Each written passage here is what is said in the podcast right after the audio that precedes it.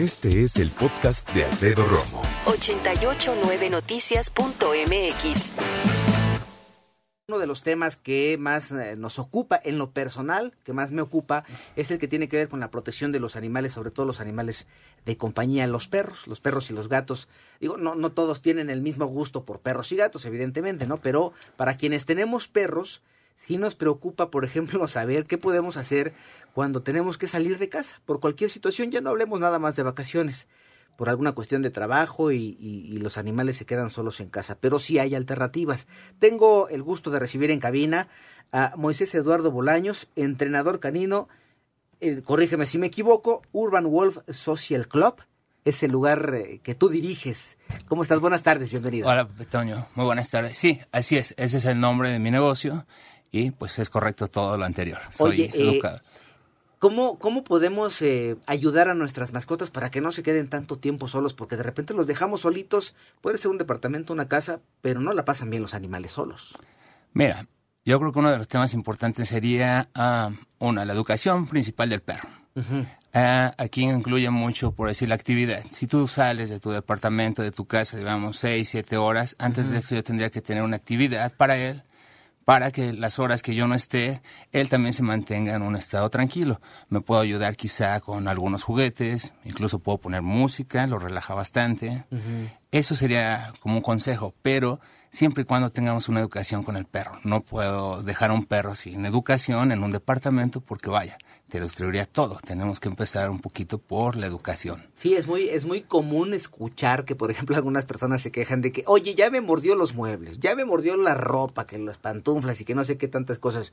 Pero tú tienes una alternativa. ¿Qué les ofreces a los perros o a los animales? ¿A qué te dedicas, perros o animales en general? Más enfocado a los perros. A los perros. También vemos gatos. Ajá. Y vaya, podríamos ver, este, cualquier animal tiene un comportamiento, ¿no? Ajá. O sea, una base de comportamiento. ¿Qué, qué les ofreces tú?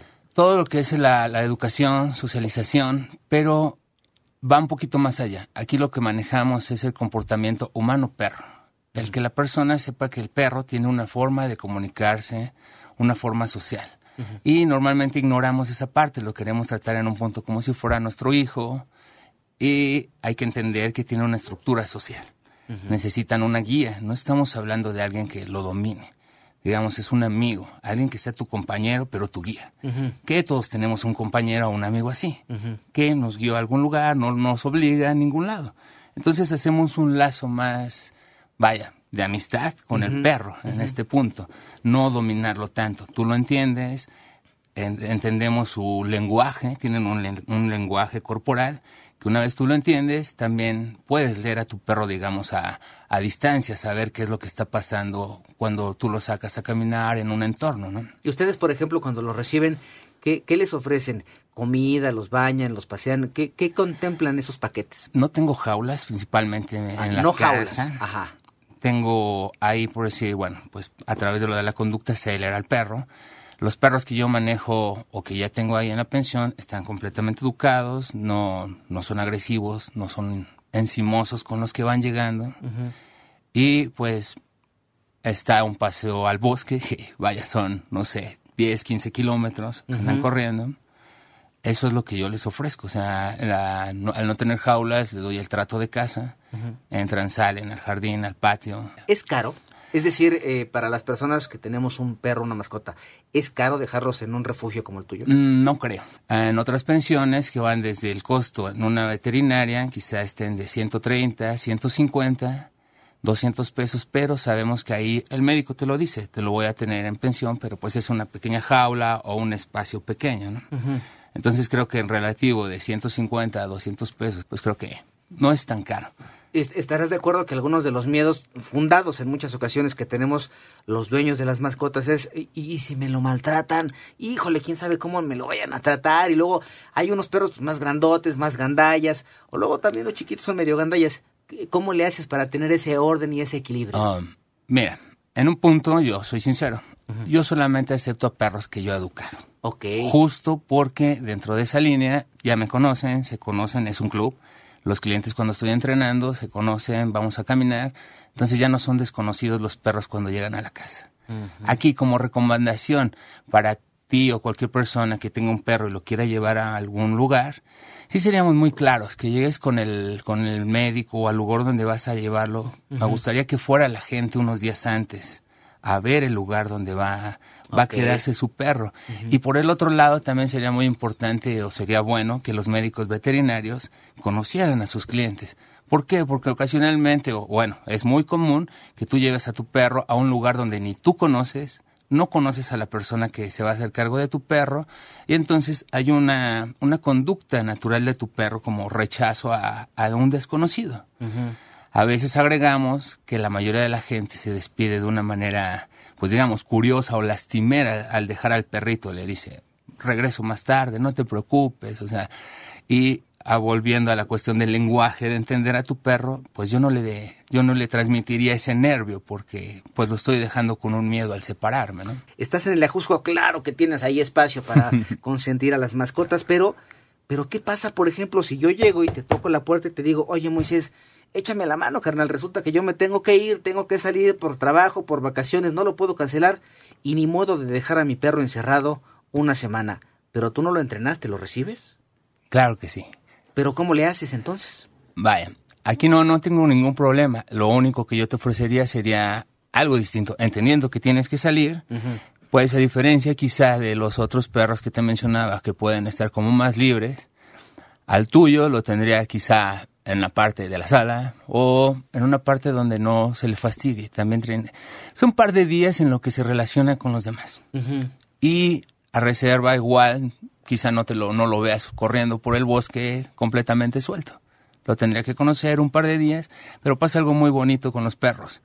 Dos, tres días se integran a la manada porque aprenden por imitación. Oye, ¿no los agandallan los otros? Puede ser que los perros que están por afuera o cerca del bosque ladren, pero pues otra vez un perro educado. No, bueno, pero también dentro, por ejemplo, de la manada que, que, tienes en, en, tu en tu este en tu pensión tiene que haber un líder, ¿no? Eh, bueno, en este caso ustedes son los líderes Exactamente. de manada, ¿no? ¿no? se permite todo eso. Te das cuenta, hay, hay muchos juegos de dominancia a través de la pelota, a través de la comida, del agua. Hay muchas formas. Es lo que hablaba de, de, la, la, cuestión visual de leer a tu perro.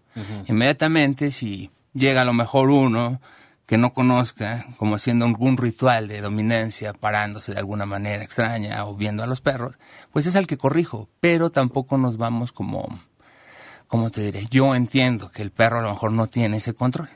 Entonces lo único que, en vez de cuidar a los cinco o seis que tengo, al único que cuido es al que no entiende la parte del, de la educación. ¿no? ¿Y tienes ahí especialistas, por ejemplo, un veterinario que los esté atendiendo eh, mientras sí, te los guarda? por fortuna trabajo con un grupo de médicos veterinarios Ajá. que ellos son, de hecho, la mayoría de clientes que yo tengo son de los que médicos veterinarios me, me recomiendan. Tú estás al sur de la ciudad, tú estás en el Ajusco, tienes mucho espacio, tienes en tu propia casa este refugio, pero en la, la, Ciudad de México es muy grande y seguramente es mucha la competencia en cuanto a los refugios, tiene que haber muchos refugios.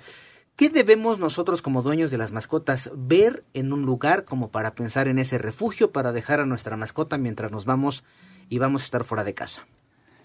Pues lo ideal sería que tal vez fuera, lo más padre sería que fuera por recomendación de alguien cercano. Uh -huh. O sea, de esa manera te daría un poco de seguridad. Ahora, si no tenemos a nadie cercano y somos, digamos, como pues dueños primerizos, pues sí sería bueno que nos acercáramos a alguna veterinaria o buscar las opciones. Hay muchas opciones en Internet. De hecho, hay quienes ofrecen guardería canina. Ajá. O sea, son independientes, personas que... Pero es confiable, por Internet, sobre eh, todo por Internet. Yo tengo mis reservas. Mira, ahí tiene calificación también. Estas personas que se dedican así, que se ofrecen, hay una página especial, ¿no? Que ofrece guarderías en casa, o sea, todo el mundo puede ofrecerlo, digamos. Ah, no, bueno, pues sí, hasta mi casa, ¿no? Entonces, aquí tienen ellos una calificación, digamos, se lo dejamos a Rodrigo de algún lugar, uh -huh. la gente que le ha dejado a su perro te pone una calificación, ya se vuelve, digamos, la persona confiable, ¿no? Sería una opción y lo que mencionaba hace un rato, sería bueno ir a, pues ir a buscarlos, los, los lugares, porque hay algunos lugares fuera de la ciudad, pero vienen a recogerlo. Y ocasionalmente te mandan nada más fotos. No estoy en contra, pero a mí me gustaría que, por seguridad, pues es tu perro, ¿no? Uh -huh. Si te dieras el espacio y tiempo de ir hasta, hasta el lugar para que tengas el 100% confianza quién va a cuidar a tu mascota. Lo que nos recomiendas en pocas palabras es eh, preferentemente recomendación de boca en boca entre las personas para llevar a cuidar sus mascotas. ¿Dónde podemos encontrar en este caso tu pensión? para que tengamos una referencia de cómo tratas tú a los perros. Facebook es Urban Wolf Social Club. Ahí tenemos entonces una muestra precisamente de poder utilizar algún refugio si nos vamos de vacaciones para no, no sean gandallas, no dejen a los animalitos encerrados tanto tiempo. Digo, ellos también sufren. Escucha a Alfredo Romo donde quieras, cuando quieras. El podcast de Alfredo Romo en 889noticias.mx.